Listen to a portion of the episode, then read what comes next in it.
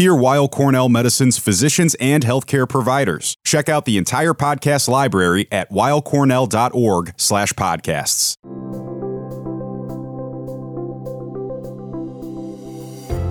Welcome to Weill Cornell Medicine Cancer Cast, conversations about new developments in medicine, cancer care, and research. I'm your host, Dr. John Leonard, and today we will be talking about adolescent and young adult, or AYA, lymphoma. My guest today is Dr. Lisa Roth. Dr. Roth is the director of the Adolescent and Young Adult, or AYA, Lymphoma Program at Weill Cornell Medicine and New York Presbyterian Hospital. She specializes in treating children, adolescents, and young adults with leukemia and lymphoma. So, Lisa, it's really great to have you here today. I know we've worked together a long time, and I've learned a lot from you about this area as you've built our program and taken care of so many patients in this category. So, thanks so much for joining us. Thank you for having me. It's a pleasure to be here. I know that there are somewhat technical definitions as well as practical definitions for AYA, but what age range or who are the people that are, fall into the AYA cancer patient population? So it's a good question, and the definitions are somewhat vague, but generally, most people consider adolescents and young adults to be people between the age of 15 and 39. So, how did you get involved in and interested in lymphomas and hematologic malignancies in particular in this patient population? I was always interested in lymphomas in particular. And then I myself was actually diagnosed with Hodgkin lymphoma just as I was starting off my career. So I was already a lymphoma physician and treating patients and actually had to take a pause on everything I was doing to deal with my own Hodgkin lymphoma diagnosis. And one of the things I noticed as a young person being treated for lymphoma is you really kind of don't fit in. You look around in the waiting room, it's mostly older people, and you kind of struggle to find others who are going through a similar experience to kind of help you through that. And so, one of the first things I did when I got back to work. Thankfully, I responded well to chemotherapy and was able to get back to what I love doing. And one of the things that I thought was most important as I returned was to build an adolescent and young adult lymphoma program.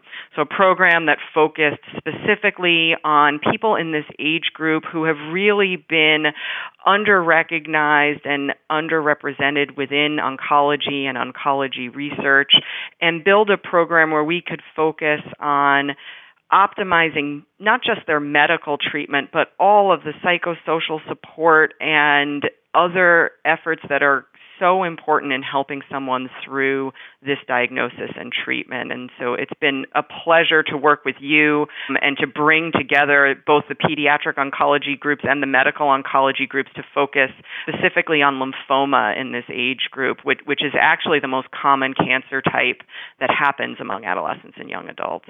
So I want to expound on your last point about lymphoma being you know more common or i guess a common group of diseases for this particular age range.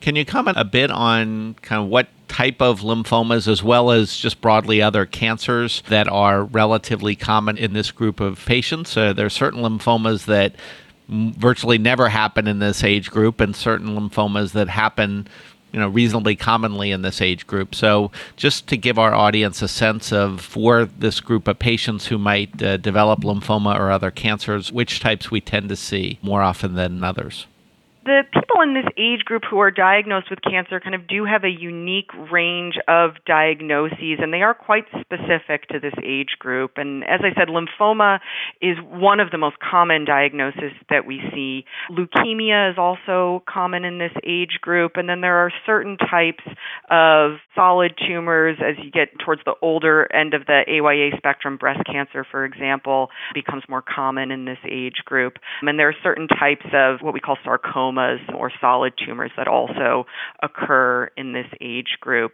And, you know, what's interesting is that pediatric and adult oncologists haven't always worked together, but might be treating the same diagnoses. So you could kind of, as a, say, 19 year old, walk into a pediatric oncologist or a medical oncologist and get vastly different treatment recommendations for the exact same diagnosis. And so that's one of the things we've been working to address within our program. Um, with regards to lymphoma, as you mentioned, there are a lot of different types of lymphoma, but there are a few types that are really most common within this age group. And they tend to be what we consider the more aggressive or fast growing lymphomas. And that includes Hodgkin lymphoma and some types of what we call non Hodgkin lymphomas. Uh, there's a type of non Hodgkin lymphoma called primary mediastinal B cell lymphoma that's that really kind of peaks in this age group and is kind of unique to this age group. So it's a group of lymphomas that tend to be faster growing, um, but also tend to respond quite well to therapy. So we talk a lot about quote unquote the host or the person that has the tumor, as well as the tumor itself in a in a variety of different contexts, but biologically speaking, are there big differences in younger versus older patients as far as the tumors that they have within that tumor group, i.e., is a patient who's young with Hodgkin lymphoma or a diffuse large cell lymphoma have a fundamentally different tumor than someone who's older with the same histologic diagnosis? Are there examples where we've seen differences in the biology of the tumor that might account for some of the differences in outcome and potentially therapy? Excellent question and one that we don't understand as much as we would like to. And so this is an area of research that hasn't traditionally been a main focus of oncology. And it's one of the things that we are focusing on within our laboratory initiatives within our AYA lymphoma program. I think it's a really important question to understand because the treatment might be different and the optimal therapy might be different based on the biology of the disease. There's some nuances that we know. For example, Hodgkin lymphoma, there are different subtypes, and, and one is called the nodular sclerosing subtype of Hodgkin lymphoma. That tends to be the most common subtype that we see in adolescents and young adults, and very young patients or, or older patients are less likely to have that histologic subtype.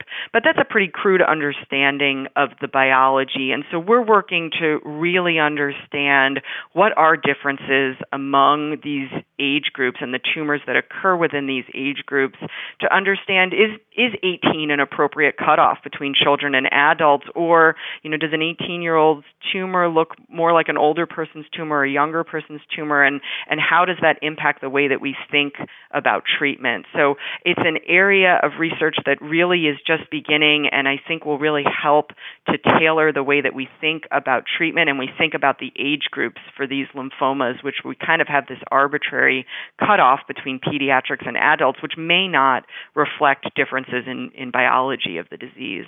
You alluded earlier to the idea that adult oncologists and pediatric oncologists, and to the extent that there are people that that bridge the divide haven't always thought the same way and have not always had similar ideas or similar approaches to treatment, as you alluded to. And as an adult oncologist, it's kind of sad for me to recognize that in some cases there's evidence that patients do better in this age range if they're treated by a pediatrician or someone coming from that perspective versus an adult oncologist. And I know there's a controversial area and a lot of factors that might go into that if, in fact, that might be the case. But what are the reasons why there might be differences in approach between adult and pediatric oncologists and potentially differences in outcome? At least, what are the hypotheses or potential issues behind this? Pediatric oncologists and medical oncologists have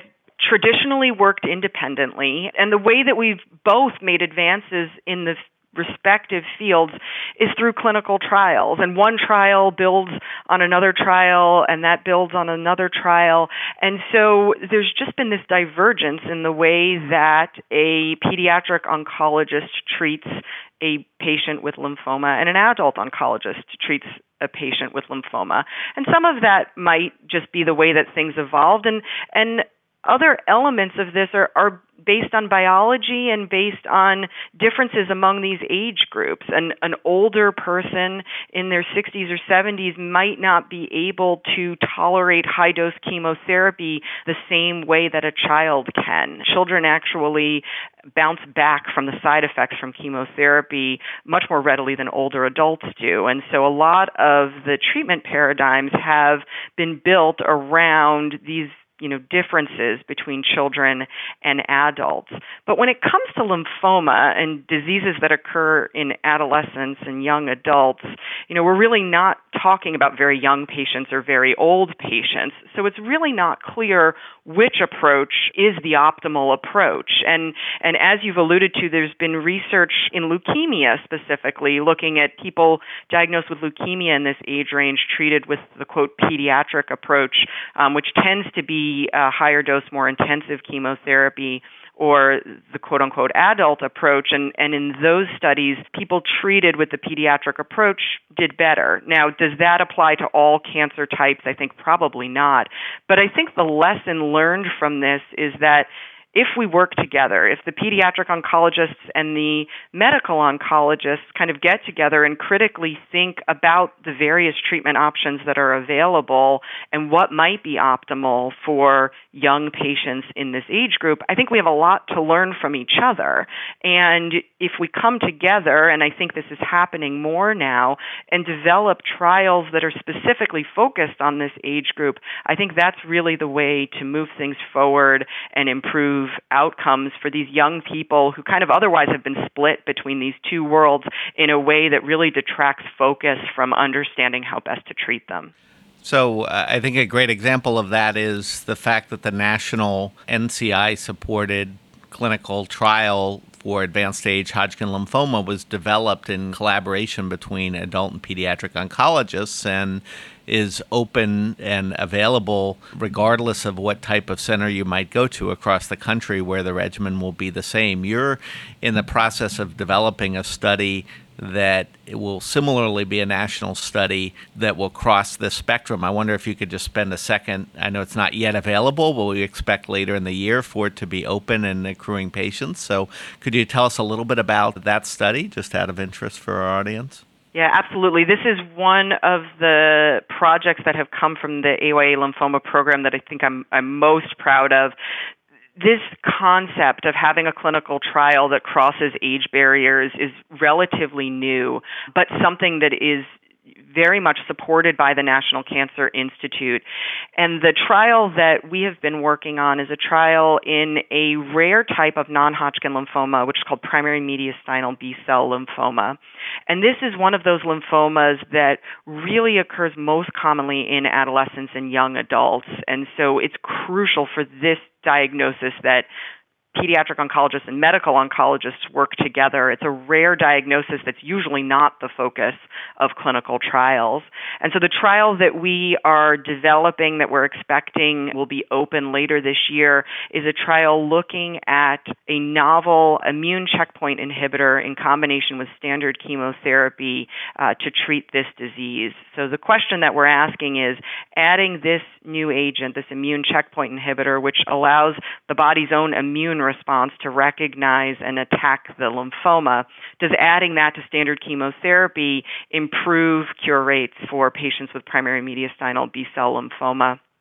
And this is a trial that similar to the Hodgkin lymphoma trial that, that you mentioned, is unique in that it is not a pediatric trial, not an adult trial, but a trial that crosses all age groups and will be open across all of the National Cancer Institute cooperative group centers um, and available to adolescents and young adults with primary mediastinal B cell lymphoma, and will be the first trial of its kind, a, a randomized phase three trial to ask this question. Can you talk a little bit about what are the aspects that your program, our program, focuses on for this group of patients and why they may be a little bit different than, say, uh, the typical older patient? Yeah, so young people in the adolescent and young adult age group have unique medical needs, but then also unique psychosocial needs, unique considerations. It's a challenging time for anyone at this age as you're establishing independence in school, finishing up school, might be starting your first job, and then to encounter a life threatening illness really puts your whole world upside down and can be quite challenging. So, our program is designed to address all of the needs of our patients, including unique medical considerations. For example, fertility preservation is really on the forefront of our patients' minds. Chemotherapy can affect your ability to have children later on in life, and so this might not be a consideration for a 60 year old, but for a 19 year old or a 25 year old diagnosed with lymphoma about to face chemotherapy that might impact their fertility, understanding what can be done to preserve their fertility after their chemotherapy treatment is something that we think is really important. Um, and so your first visit with us in our program includes a consultation with our fertility preservation specialists who can have a very very detailed discussion about treatment options, how they affect fertility, and what potentially can be done even before starting treatment to preserve fertility. We also have a dedicated AYA social worker, and she provides counseling and access to resources to help connect young people with cancer, to help with the feeling of isolation that's really quite common in this age group. We also have art therapists who work with our patients. We have an integrative medicine service service, and they do an excellent job of helping with some of the side effects that can be most troublesome while going through chemotherapy. And then importantly, we also have a survivorship program. And this centers around this concept of the vast majority of our patients are going to be cured of their lymphoma, have many years of life ahead of them, and focusing on their overall general health, both during treatment and after treatment, having had exposure to chemotherapy, is something that we think is a crucial part of lymphoma treatment. And so we have a dedicated uh, survivorship program that meets with our patients from the very beginning, and then after their therapy, provides ongoing medical treatment to address some of the long term complications that people might be at risk for um, as a result of the treatment they received for their lymphoma. And I have to say, I've had patients in their teens come with their parents, and on occasion I've had patients in their 60s and 70s come with their parents to uh, doctor visits, recognizing that some of our audience may be parents of AYA patients or other loved ones. What kind of advice do you give? I'm sure in some cases, you know, being a, a parent of an adolescent child can be hard enough in, in some cases. On the other hand, uh, obviously, parents play an important role in the care particularly in this patient population. What sorts of suggestions or thoughts do you have for parents and recognizing that the stress of obviously a parent being concerned about their child ranks right up there with many of the difficult life challenges? It's right at the top of the list. So, what advice do you have or guidance do you have for parents who may be uh, dealing with this situation as to how they can be most helpful to their child and to having a good outcome? Yeah, I think the parents are essential for patients that span all of the AYA age group. And it might be a time when parents weren't as involved in their child's life and then, you know, they become sick and all of a sudden become much more dependent on their parents than they really want to be at this age group. And so it can be quite challenging, first of all, navigating a cancer diagnosis and then navigating the challenges of kind of being a parent and helping your child through this. And I think having access to our social work, our counselors, helping families develop the language to help their child through this, the supportive care network to help them with through side effects of chemotherapy is just as essential as choosing a therapy for the cancer. And so we really take a family approach to our treatment, and the parents are just as involved as the patients, especially for this age group. How do you tend to approach issues around school and work for patients in this patient population?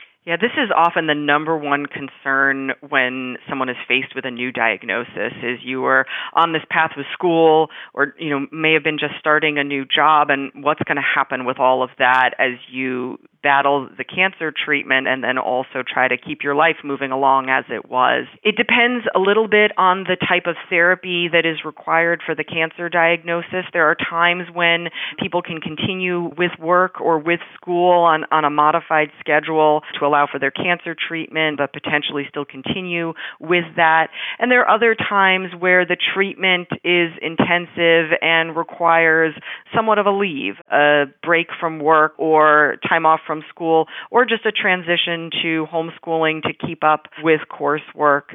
And we really work individually with each person and each situation as far as what is most optimal for them. Um, we work very closely with school and employers to make sure everyone understands the circumstances, and, and people are generally very accommodating for this.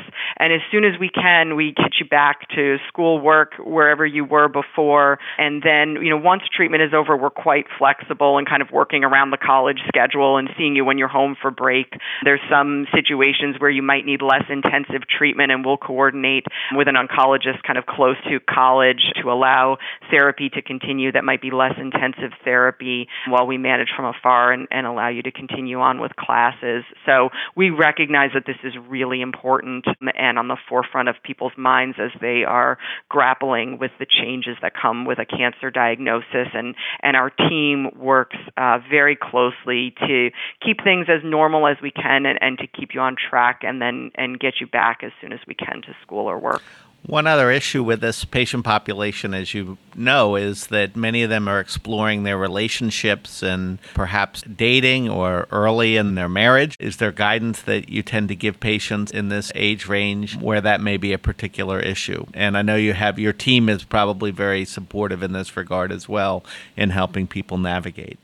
We are, and I think you know it really runs the gamut. We have people come to get their chemotherapy and bring their boyfriend or girlfriend along to kind of include them in the family and as kind of part of the supportive network. And we recognize how important your friendships and your dating life are when you're at this age group. And so, to the extent that we can continue to support that and and help through that, we recognize that this is something that's really important for our patients. And again, that feeling of isolation isolation that this is very different than what's going on with my peers uh, can be quite challenging. And so, one of the things that I've found helpful is kind of pairing our patients with someone of a similar age group who's been through the same thing um, and has finished their treatment and, and gone back to their life and can kind of help recognize that there is light at the end of the tunnel, that you will get through this. And, you know, this is kind of a, a bump in the road and it does make things challenging, but that this is something that you will get through. And, and again, we recognize how important those relationships are both before and after treatment. So, you alluded to the survivorship program, and I find that a number of my patients who have completed treatment, whether or not they're in the AYA group, really spend a lot of time worrying about survivorship issues and are they going to get another cancer, risk of relapse, even if that risk is very, very low, it still remains there. What are some of the key messages for patients who are kind of in the survivorship phase of their journey that you try to pass along? It's a common concern, and, and chemotherapy does come with side effects, some of which you recognize early on, and, and some of which are health problems that can emerge later on in life. And the survivorship program focuses on addressing those issues and screening for those issues early on so that something can be recognized potentially before it is problematic and before it causes significant health consequences. And so it's important to be followed by a physician after your cancer treatment who recognizes the treatment that you've received and the unique medical considerations as a result of that treatment. And so our survivorship program focuses on kind of the comprehensive medical needs of people who have received chemotherapy. And the good news is the vast majority of these visits in our survivorship clinic are kind of healthy people coming back to discuss their risks for problems, but who are generally doing quite well. And it can be empowering to understand your risk and to know that you are taking efforts, uh, screening to minimize the significance of those complications, and that's what our survivorship program focuses on. Finally, I know a big part of the AYA program at Weill Cornell and New York Presbyterians focused on research, and you alluded to clinical trials. What are some of the other key areas of research that you and the team are focused on for this patient population? So there's a few areas of research that we think are quite important for this age group. Uh, there are the clinical trials that we've discussed, which bring access to new agents sooner to this patient population that they otherwise wouldn't have access to. But we're also involved in other types of clinical research to understand unique toxicities from chemotherapy, unique side effects, and how we can best address that. And then we're also studying the biology of these tumors, trying to understand what is different about tumors in this age group or what might be unique kind of vulnerabilities of the tumors that occur in patients in this age group. So, what is it about, say, the genetics of a tumor that might allow us to identify a novel therapy that targets that genetic change in the tumor that might be less toxic than chemotherapy, might be more effective than chemotherapy? And one of the projects we're working on is understanding the genetics of Hodgkin lymphoma. And the genetics of cancer is something that we can study pretty easily for most cancer types. As you know, genetic sequencing is something you can send off your own genomes and kind of get results back very quickly. It's it's not very expensive. And the one exception is Hodgkin lymphoma where we really can't sequence the tumor very well. And it's because the tumor in Hodgkin lymphoma is mostly actually the patient's own immune response to a very rare malignant cell. So there are malignant cancer cells there, but they're less than 1% of the tumor. So trying to sequence that and understand the genetics is kind of like trying to find a needle in a haystack.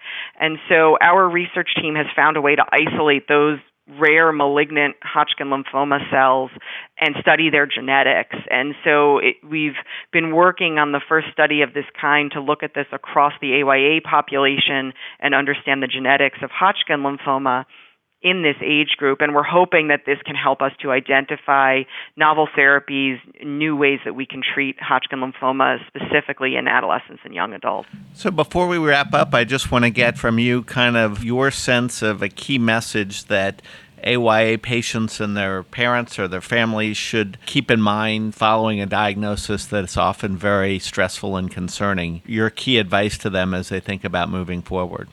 I would say that you're not alone in this situation. It can feel very isolating. This is a devastating diagnosis for any family. However, there's a support network to help you through this, and there's a light at the end of the tunnel. Uh, we have very good therapies as we're working together more and more. We're kind of moving away from some of the more toxic traditional therapies and finding new ways to treat these diagnoses that are quite effective where we can hopefully minimize the, the side effects and the toxicity. So we're kind of at an exciting time for lymphoma therapy as, as we're all working together now. And while, you know, this is a very stressful and challenging time for a family, I just encourage people to take advantage of all of the resources that are available, be it social work, art therapy, integrative medicine, and that you know treatment really should be focused as as kind of a multidisciplinary team approach to help families through this very challenging time. Well, Dr. Roth, thank you for a uh, great discussion. I want to thank you for sharing your thoughts on this very important area with our audience today. And I'd like to invite our listeners to download, subscribe, rate, and review CancerCast on Apple Podcasts, Google Play Music, or online at weillcornell.org. We also encourage you to write to us at cancercast at med.cornell.edu with questions, comments, and topics you'd like to see us cover more in depth in the future. That's it for CancerCast conversations about new developments in medicine, cancer care, and research. I'm Dr. John Leonard. Thanks for tuning in.